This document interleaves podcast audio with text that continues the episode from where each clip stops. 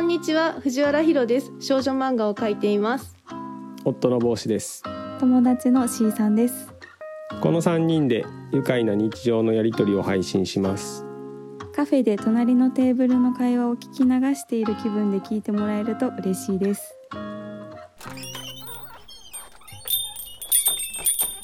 誕生日何したんですかいやもうあの高校病院通 ってましもう絶望的な思いで猫病院に行って でもまあその日があの毎週水曜日が抗がん剤の日みたいになっててあーそうなんですねそうちょっとこれも普通に喋ろうかうんたあまあまあそれでもいいじゃんそう今ちょっと猫が、えっと引っ越し直後からちょっと調子を崩して、うんでいろいろ調べてみたらその腎臓リンパ腫やったっていうのでガンってことですよねガンででもすね結構だからインスタグラムとかでちょっともうすでに載せてたりとかするそうですねだからうんインスタとかスレッズと Twitter かとかあそうそうあそうやインスタはその病気のことは言ってないかもえああそうかツイッター改め X? X X そ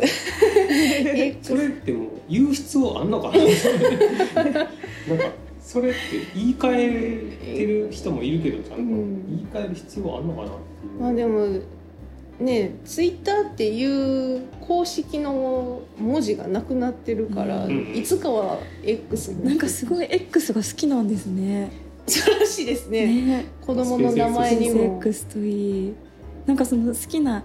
X にしたいみたいなすごい子供っぽくないですか、いやだからね言われてますよね、うんそうやってまあでもね金の力でできることを全部やってるか自分の会社なんでねら違法ではなないんんでかちょっと可愛いなって思っちゃいました許せる許せるやつですか、もう X にしたい私そんなツイッターにそんな愛着ないんで僕も別にそんな愛に着はないですねなんかツイッターであろうが X であろうがみたいなところはあるけどこう言い慣れてたやつ が変わるのをこう変更するのが難しいですねね自だ分からだから京都の人はもうリブレがイオンに変わろうあがーリブレって言い続けるし確かなにんかカナードって言い続けてるカナなんかスクエアやけど阪急阪急いスやクエア言おうがかなとって言い続けほる、んまやそういや本当だから私本当ダイヤモンドシティ花がもう花じゃないんだっていうの誰ダイヤモンドシティ花ってイオンモールあのえーっと京都の、えー五条西大路うん西大路五条の方シにあョッるピングセンタへーーああるとこ確かにその名前やったけどそう私があの周辺に住んでた時はダイヤモンドシティ花やったんですよ今なんていうのえイヤモン今イヤモンイイオンモール五条やったかなあーそう京都五条か五条かどはっいちかはやったいイとオン思モうんーでルすあれダイヤモンドシティ花やったんですねイオンモールがそもそも京都全然なかったそうですよねショッピングセンター自体があんまなかったからでもダイヤモンドシティ花時点でイオンモールやったんですよあもうイオンがイオ並ン列やってたイオンそう中はイオンへで、ーでもダイヤモンドシティ花っていう名前やったんですへよー、私知らないです全然ダイヤモンドあ っシティち行花かへんですよあでねも俺だから親が車でとか行ってたんで、うんあそうかもう高校の時とか大学の高校の時とかかえー、そんな前からある私はもうビブレビブレやったなまあ、ビブレが一番最近ですからねカナードできてめっちゃ嬉しくてな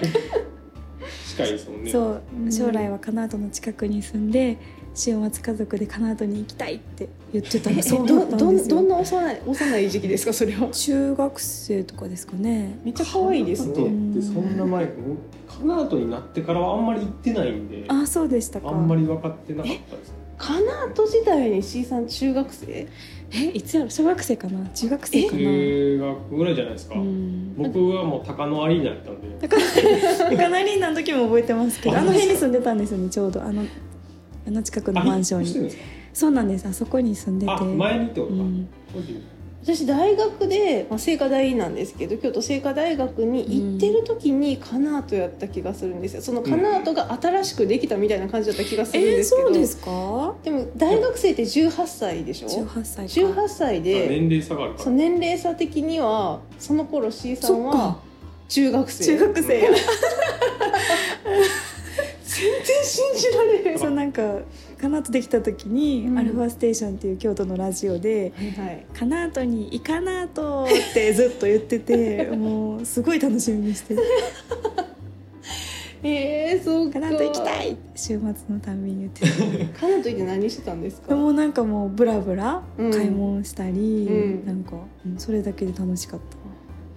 私も大学の時はカナートで服を買ってた気がします、服も買ってました、うんキティランドみたいなのも行った行ってたし何やったっけなんかあったなライトオンじゃないわライトオンがあったやったっライトオンとかもあった気がす るどうなんやろう何があっただっかたかななけなんかほんまカナートの時期全然行ってなくて、うんうんこの今のラックホップ阪急スクエアになってから2回ぐらい行ったら、あこんなんやったっけってだいう いぶ変わりましたね変わりましたよ多分うんなんか大きく全な然ったし綺麗になったしでもなんか今の方が私行きたいなって思えるとこ多い気がします、うんうんあそうそうですね今めっちゃ行ねってます、あそうかそうか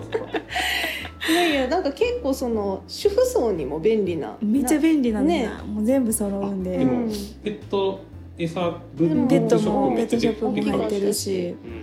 あだからそのニトリとか、うんうんなんかそういうスリスリーコインコインズズとかとかのなんかちょっとおしゃれな日用品みたいなのがちゃんとあるっていう、ダイソンもでかいですダイソーもちゃんとあるし、そうそうおそう魚も美味しいしあその辺は知らないちょっとたまにペットショップ行って私あの小動物とか観察してますハムスターかわいいみたいな買わないんですか結買わな局いです結局文鳥買わないんですかいや私ねやっぱさっきも見てて思ったけど、うん動物の世話できひんかもしれへんあーそうかえさっき実家でうんお母さんがやってましたけど、うんやっぱ母がメインやったし私やっぱなんかうっかりうん産んでしまいうっそかうりそうそうそううっかりそういうことしちゃいそうで怖い、子僕そっち子育てしてんのにいやいや大きい大きいからしない近い近い言うてくれるからえ「ででももお腹すいた!」とか言うてくれるか ら新生児の泣き頃と一緒ですよ、ながらもうまあうね、ん、でもなんかやっぱ悲しいですよねこういうそ のまあねやっぱそらね絶対最後が来るからまあでもその最後をちゃんと見届けるっていう覚悟で買ってるから、 うん、それをねそのちっちゃい時親に何回も言われたんですよ、あー私はもうしょっちゅう捨て猫とか拾ってくるタイプやったからほんまに最後まで帰るの大変やねんねみたいな、うんわかんないその意味がねやっとやっぱ分かっ分かったってあ大人感じになってから大人になってそっかそんな軽い気持ちでは変われへん体験しないとううんんまあ、自分がメインでね世話してないとやっぱり一緒にいても実感は湧きにく大いかも変やし大変な上にその大変さよりやっぱ辛いじゃないですか辛いですね辛いけどん辛いけどでもなんかそれを上回る幸せがあるんですよね まあねそうですよね、うんだからなんかさ辛い期間と幸せな時間の割合が全然もう9対1ぐらい、うん僕は全然辛い方が多いですからでやっぱりその犬飼ってた犬が亡くなった時とかも、うんあもっとこうしてあげたらよかったのにっていう後悔が結構大きかったからああさー最近でしたっけいやもっと前のもっと前のですね最近の犬は割とちゃんと、し幸せな 幸 せな犬賞やったと思う犬種をやったえでもなんか私もちっちゃい時の方が後悔がありますね、うんなんか実家で飼ってた犬とか文鳥とか、うんなんかその辺の方がもっとこうしてあげたらよかったそのうにでみすたいよねな、あるけどでも子供やししょうがないしょうがない なんかそもそも情報がないのと、外買いじゃなかったですか外買いなんですよ当時って外買ういちですもそうやったんでですすよけね、どうん、だからその飼ってた犬は難産で死んだんですよで1匹だけ生まれてで多分そこは 2, 2匹目から逆子か何かで出てこれなくうわてーそうでそうで今となってはなんでもっと早く動物病院行かへんねんっていう感じなんですけど当時のあれねそうか当時はね一応あるんですけどそもそも動物病院に行くような買い方をしてないんですよ、うんうんやっぱ外買いで野良犬を拾ってきたみたいな感じやし、大人とかもその犬に医療費を払うとかっていう時代じゃないそういう時代ですよそうねそうそうそうそう番犬とでかやったのそうただの番犬っていう感じだったし、もう別にその今みたいな手厚い家族みたいな家族の一員じゃなかったですよねペットじゃないそうそうそうそうなんででもやっぱ幼心になんかもっと早くなんとかしてあげたら、うんそんな苦しい時間を長くなんかこう戦った上で死んじゃうとかなかったんじゃないかっていうのはすごいあって私小小学校の時に近所に野良犬が子供子犬を産んで、うんその近所の幼なじみとかでちょっとその様子を見に行くみたいなうん時期とかがあったんやけどやっぱり当時でも保健所が結構こうはちゃんと回収するっていう時期になってたんで、その子犬だけ急にいなくなったんですよ。うんまあ多分子犬は動かないから、うんで母犬がいない間に多分その近所の人が、まあ、保健所に連絡をして子犬を回収したんやと思うんですけど、うんでそこから母犬の様子がおかしくなってうん母犬回収されないままやって、でもうそれを見てすごい私は心を痛めて、うんどうにかしてあげられんのかみたいな流れのまんま多分今までうんいてて、なんかもう自分の手の届く範囲の動物をなんか幸せにしたい欲があるんですよ。うんだから自分のキャパオーバーをすると逆に不幸にしてしまうから、もう買える分だけ、うんもうそのひ一匹でもなんかちょっと幸せな犬性猫性みたいな、うんをしたい欲があるから飼ってるみたいなのがあります、うんなんかそういう幼い頃の郊外から来てる気はしますね、うんすごい無償に飼いたいっていうのもプラスアルファであるけど、いやでも猫はね猫猫がいいひんかったら乗り切れへんかった辛い気持ちの時とかもあるって思う。へえほんまに結構その今病気になってる琥珀は、うんアニメ化した頃はいちょうど飼い始めた2010年に飼い始めた2010年かそうなんで、まあ、13歳と何ヶ月かみたいな感じの子なんですけど、まあ、めっちゃしんどい時にあのそばにいてくれたみたいな感じなんで割と時間が全然ないし友達と遊べる時間もないしうんみたいので家で癒しといえば猫みたいなうんうん時期が長かったしどういう経緯で琥珀とは出会ったんですか琥珀は、まあえっと、私がペットを飼えるマンションを買って引っ越したタイミングでこれでようやく飼えるぞってなってで、まあ、里親募集に出されてるやつで、まあ、どこか探そうってなって最初にあの訪問させてもらった先で琥珀がビューンって寄ってきはって。でなんかお願いしますって この子そんなに社交的な子じゃないのにみたいな感じでそのへー保護しててはる人は言ってはってすごい懐いてくるからすごいなんかもうえ選ばれてる感じがして逆に、そんな言うんでしたらみたいな。うんへえでその琥珀とあの相性がいい同じあの保護施設で、えっと保護されてたもう一匹スオくんっていう子と2匹揃って来てもらって、でスオは4年目で、えっとまたリンパ腫なんですけどそれもリンパ腫でもう、えー3ヶ月4ヶ月ぐらいの闘病で行ってしまってでその後にやっぱ2匹で飼ってたんで。うん琥珀が1匹いなくなってしまったことでちょっと様子がおかしくなっちゃっはてあ寂しいかなんかまあすごい夜泣きがすごいひどくなったりとかしたから、割と間を空けずに今いる銀ちゃんを同じ保護施設の中でこういてた子を、まあ、また引き取ってみたいな。二頭飼いっていうのが、じゃあ最初からずっと二頭なんですねそうでですねそうですなまああの勝手にイチャイチャしてるのを見たいんですよ私はこっちにイチャイチャしてこなくてもいいんでいいそうそうそうその辺で2匹で楽しそうにしてる絵面の方が見すたい、へえ別にこっちに来なくても別に見てるだけでい い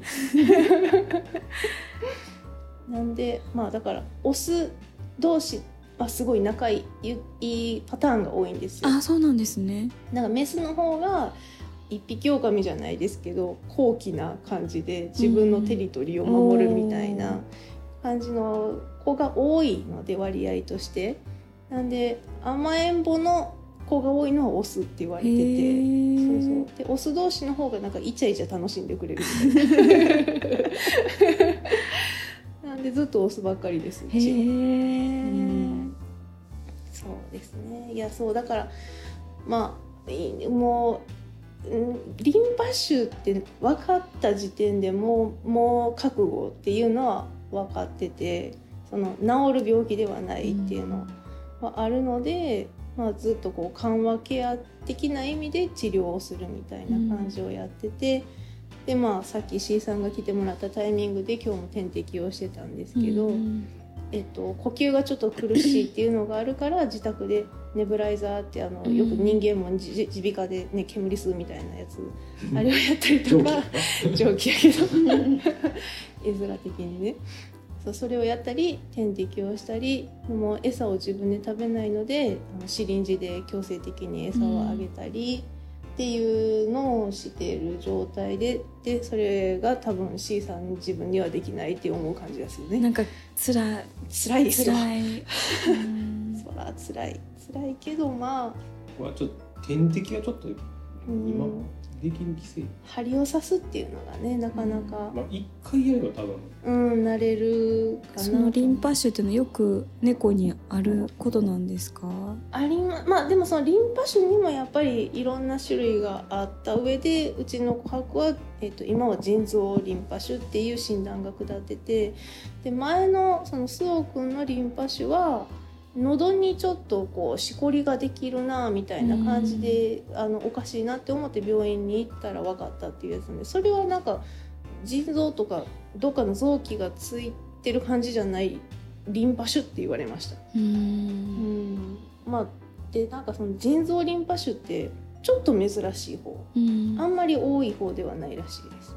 で両両方の腎臓がもうあの同じタイミングで、えっと、腫瘍ができるみたいな感じなので今だから腎臓の動きが弱ってる状態うん猫に一番多いのは腎不全って言われてるんで。うん最初はそれを疑ったんですね、うん腎臓の数値がちょっと悪かったんででもその数値の割にここのレベルの数値だったらもうちょっと元気なはずみたいな感じあでー先生がちょっと違和感を持っていろいろ調べていってっていうまあ、最初ちょっと餌を食べなくなったんうで、ん。そこから、いやね本、お当かしいな引っ越してのストレスかなって心配してたんうで、んタイミングがちょうどそうそう一緒やったんですね。うんまあその前からあったはあったと思うんですけど、まあ、症状が出始めたのあんまり分がかってなかったっていうか、うんうんうんひどくひどくなったのそうそうそうそう毎日病院行ってるんですか今も？なんか毎日病院行かんでいいようにそう家でそう点滴とかやってる感じですね週一でもう抗がん剤入れるっていうのをやってます、自宅でしなかったらいかんとあかんなっていう感じではありますね。結構その連れ出すのが本人のストレスらしうい、んだかああらそりゃそうですね。家でできる方がそっかそっか。うんいいで借りてる感じです、そうそうそうやっぱすごく消耗するので、ね、猫的にはう。んうん、それは自宅でこのリラックスした状態で全部が終わる方がうんそれは楽やなっていう感やっじ。とこの新しい家にも慣れたんで、うん 最初やったら多分疲れになったと思うけうど、ん、でも毎日こう猫介護のもう銀ちゃんどうしてます？金ちゃんもねまあその琥珀の様子がおかしいのは分かっててあんまりこう前みたいに遠慮なくあのめちゃくちゃ舐めに行ったりとかそんなんはせずにちょっと恐る恐る近寄っては人間に甘えるみたいな感じですね遊べないのでなんか遊び相手がいないつまらなさみたいなのを感じている気がする今基本は元気にはしてる、うなんんかそういう餌もしっかり食べるしなんかうろうろしたりもするし、銀ちゃんうんうん、せやんな。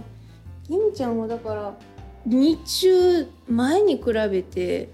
もう、一層、ベッドの中で寝てるみたいな。今とかずっとうん寝てるんですか寝てるん夜ではす起きてるんよ。です夜っていうか夕方ぐらいからさすが猫。うん。あんなにずっと寝る子じゃなかったけどなっていう、へーもうなんかね、布団、あの、前言ってたように、日中、その、ベッドメイキングをしてるので、ふかふかの布団の状態ではないわけですよ。うんシーツをこうかけてみたいな感じなんですけど、そのベッドのボックスシーツと上にかけてるマルチカバーの間に挟まってもうず勝手っに入っていくんですよ勝手に入っていくでそれをちょっと銀ちゃんそろそろちょっと起きようやって出してきても嫌やみたいなしがみつくんですよ中でまあ、出たくなしいまうそうそうそうそう完全にもうあ夕の方ぐらいになってや出てきて今あ日はそうなんですみね休日に動きたくない子みたいな感じ ベッドの中からたいなだから夕方以降は割と元気にして元気うろうろして元 そへうえなんですよね、まあ、でも多分銀ちゃんは銀ちゃんで言うてもあの10歳になるんかな、でいい大人なので、まあ、ある程度 はなんかこう分かった上でみたいな感じ、えなんか子猫とかやったらその琥珀の様子とかがうんあんまり分からんまま騒いでるような気はするけど、あかまってかまってそうそう遊そうびそう遊ぼううんうん、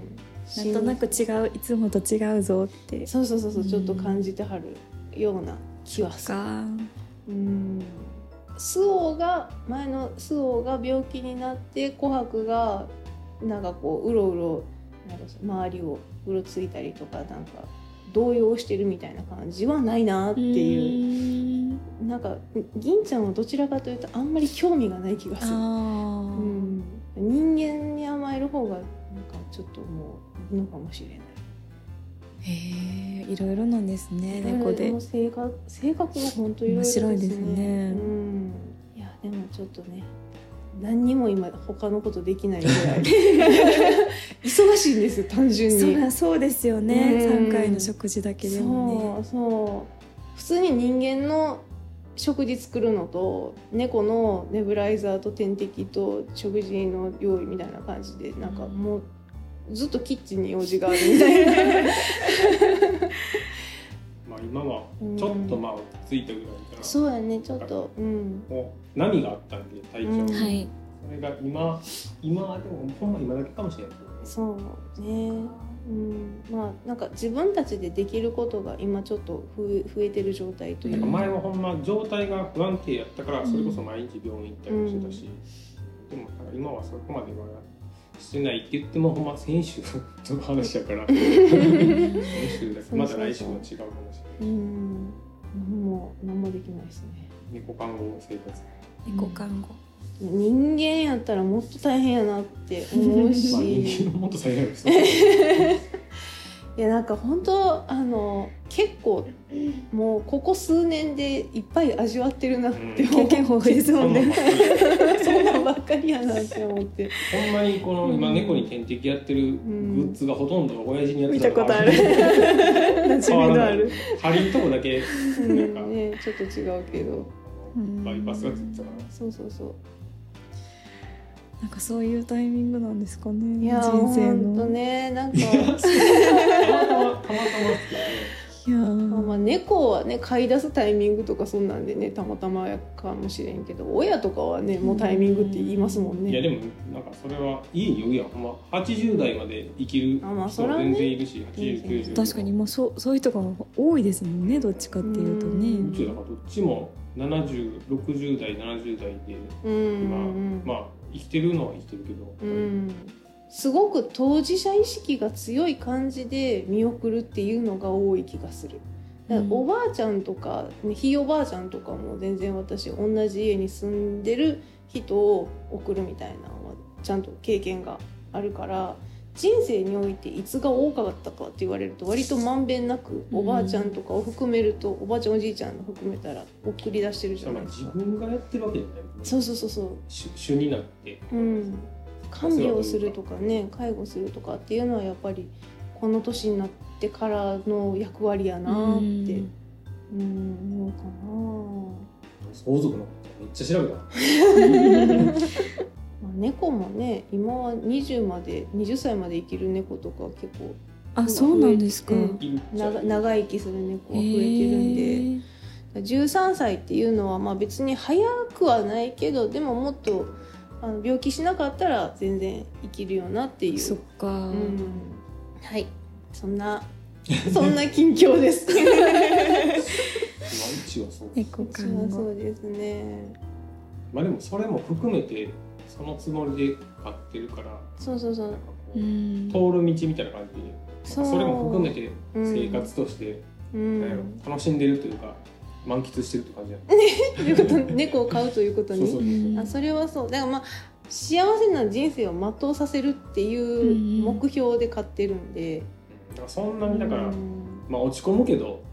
まあねそれも含めてっていう感じなのかな、辛い悲しいけどそれをあ覚悟できてない状態ではないってういう、んちゃんとしっかり覚悟はしてる上でみたいな感俺じは できたけど自分で買ってないもんね初めてやし、うん辛いは辛いですよそりゃね本当にでもそんなんまあ言いそれがすごいいまあそれが無理やったら買えへんからなそうそうそうそうそうだから買わない選択肢と辛さを乗り越えるっていうのをどっち選ぶってなったら辛さ乗り越ええ手ででも買いたいっていうやつですね、それに付き合わされてる帽子なんですけど え帽子は子供の時なんか買ってましたあ全く買ったことない全くお母何にもないですお母さんが苦手なんですよあ動物そうなんですうんねえなんか魚とかもですかないですへえなんかそれこそほんまにお祭りとかの金魚とかもあったかもしれないですけどもうなんか記憶にないんで、小動物見て可愛いみたいなのが全然ないらしいんですよ、ないですうね、ん、なんかこう、まあ興味がないんうで、ん、わかんないって動物わかんとないいうか、うん生き物というか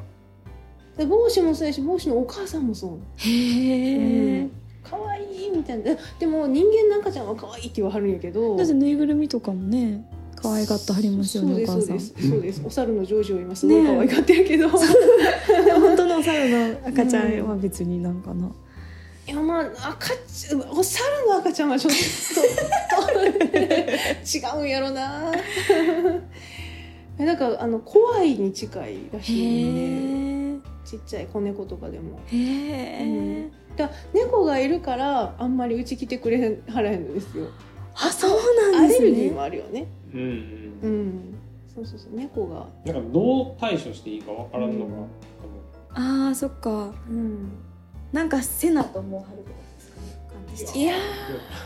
そんな感じじゃないでも近くに寄ってきたら「ああー」ってなるーでもそういう人いますよねね、僕は単純にあの興味がないでもすごい面倒見てますけどね それはしょうしょうがないというかでもしょうがないっていうぐらいの気持ちですでもなんかペットっていうよりかは家族っていう扱いな気がすうるんえでもペットはペットですかでもまあ一員らですようんうんねきっとまあ長いんでねもううん言っても4年うん以上やし私は猫全般見ると可愛いってなるけど、うん多分帽子は、うちの猫だけそうやと 思うんうん、他のよその猫見ても別になんか別 にって犬も猫も可愛いな買うってまたね多分なんか犬とかも俺も買ったらうんなんか大事にするとかあ全そ然れるはそうやとう思うん基本は生興き味ない物全部そうやとうんう思う、んうん、買ったらでも買わへんよね自分では買わざるを得なくなったら多分 ねあの大事にするタイプやと思うあのひどいことができないタイプやと思ああほったらかすとか うほったらかすもそうやし痛いこととか辛いこととそかれはもわざ わざせえへんからえでもいいるじゃないですかねなんかそのそれはちょっと動物いじめる人サイコパそスれはちょっとだからも共感をできない人ここうされると嫌やなっていう共感がなくてこうしたらこういう反応返ってくる面白いみたいな感じでひどいことをナチュラルにする人、その人は顔四角なし言わうれちたゃうちゃうちゃうそんな嫌がることはしてないですでも文鳥可愛かったでめしっょちゃ可愛いあーあの友達の家です文鳥ねね可愛かったなあんなんそれは全くないですえ私もね鳥は今までそんな興味なかったんです鳥以外の動物はもうあらゆる動物好きで、はいはいはい飼いたい飼いたいって感じだったんですけど、うん、鳥は今まで全然興味なかった、そっか、うん鳥ってなんかそのすごい一線を隠す感じあります よね好き嫌いなんあかー鳥だけ苦手っていう人結構多い気がうんす足る、のとこがね嫌気とか持ち悪いと、か、怖いとか、まあの妹ちゃんもそうやもんうんなあ鳩がへ嫌いえです怖いへえ、もうなんかあのタイに一緒に旅行行った時うんうにん結構な量いるんでその辺に、その鳩が群がってる道は行けないっていうへえもうその絶対そういう公園いっぱい日本でもあるじゃないですか。で別にこう近寄っても逃げていくからそのまま突っ切るんですけど私とか は鳩がいようが でももう近寄れないみたいな、もうバサバサって飛んできたら「あーあ」ってなるみたいな感じらしく てなんかうちの担当さんもそう言ってました鳥がダメ鳥がダメってだからなんかね全然その話の流れでなんかその話につなげるのまた横道それていくと思うんですけ どあのジブリの私も今その話思ってまし見またした見に行ったんですよそうかそうかそうなんです4月ぐらいからやってた時なんかしらかなあれ見れへんなって妹さんほなあそうそうだからなんかもうなんかねでも担当さんとその話したんですよ、うん鳥嫌いの担当さんとね、ちゃんと鳥をちょっと怖いものとして描写してるところあるじゃないですか、うんああのアオサギとかも最初、あのすごい攻撃してくる感じとか、うんなんか不気味な足の感じがね結構リアルですもんねアオサギって普通にこうポジティブに見たら優雅でかっこいいみたいな感じ、だ鳥好きやったらそう見えるじゃないですか、うんでも鳥が怖い人の視点の描写やうかんら、そうですね目ね、と鳥っかて怖いでしょうんっていうなんかこれはよく書いてくれたみたいな感じ のそうなんそっちやったらしいです。見れることはそうなんかいやもう地獄やったらしいんやけどこれやあでー見俺てない俺が見てる鳥はこれやでそうそうそうそうそうそう鳥嫌いなのかな鳥どういうことあ早尾早尾がどうなんでしょうねで鳥の描写は結構普通に昔からある嫌いそんな嫌いだったらそんないや嫌いじゃないと思いますすごい興味の対象なんやと思ううんいやでも鳥ほとんど鳥でしたからねインうんインコでしたっけインコねンコってあんなんやったっけ可愛かったえ可愛かったあれインコインコいや本当インコの構造ってこんなんやったっけってま思あでもうちょっぐとらいに、でかいいろいろデコレーションしてあるけでどこのうんインコってすごい胸張るじゃないですはかるはるはるあの感じとかすごいいやそれはインコでした顔あんなんやったっけ、まあ顔はちょっとアニメアニメの顔やったかな デフォルメしても自分やったらあんなインコ描けへん なあ気色悪いなと思って見ましたその鳥嫌いの担当さん的にはあの糞まみれの描写が結構あるじゃあないでーすかあ,、はいはいれがもう嫌やってうんもう無理ってなったらしいです糞に注目したことないなって思うえそうなのカエルとかのへシーンは平気やけどってことですかカエルがわーとかなってあヒーいーまっしたてねななるそれは何も言ってなかったから大丈夫なんでしょうね。まああれも気持ち悪いの気持ち悪かったうですねん最初最後にあ最の後最後ネにタバレです最後にインコがバーって出てくるっていうシーンがあるじゃないですか。うんうんうんネタバレしない程度には言いうと、はいはいあれがもうもう無理って あれがもう無理って。あれ逆に美しいというかでそういう描写やったけまだあど、のなんか人間っぽいインコの方が気持ち悪かったんで、ね鳥の本当うに、ん、ちっちゃなったしあだから本当に純粋に鳥が嫌いな人からしたら、デフォルメされたインコの方がまだ可愛いじゃない、うん許せるじゃないですか。そうやし嘘やし。確かに糞とか結構リアルに描かれてたうな、ん。ほんいやま来にたなっていうのはあ るけどそんなうわってでもそんなん全然ね、うんもっと気持ち悪いもんいっぱいありいまっすもぱんいあるいっぱねいある だからペリカンとかも怖いとかって言ってたしあ確かにペリカンは結構その多分実物であったらちょっとち引ょっくととは怖思ういんでとす思ようでかいし痛そうやしそくうそちうそうばしがなんか食われそうやなみたいなのはあるから分からんではないけどうんまあなんかペリカンに押しつぶされそうになるみたいなめっちゃ押されるシーンとかあったじゃないですか、あれとかももう自分やったら発狂しますね まあそうなったらいいやけど 普通にその状況になったでもらなんか演奏を見てるだけでは、まあうんそこまでそれですごい怖いとはならない、ねえうん、この配信ではお便りを募集しています番組の詳細にある質問箱までお寄せくださいまたツイッターで「ハッシュタグひろなん」ひろはカタカナ、なんはひらがなでツイートしてくださいではでは次回の配信「なんなんやろう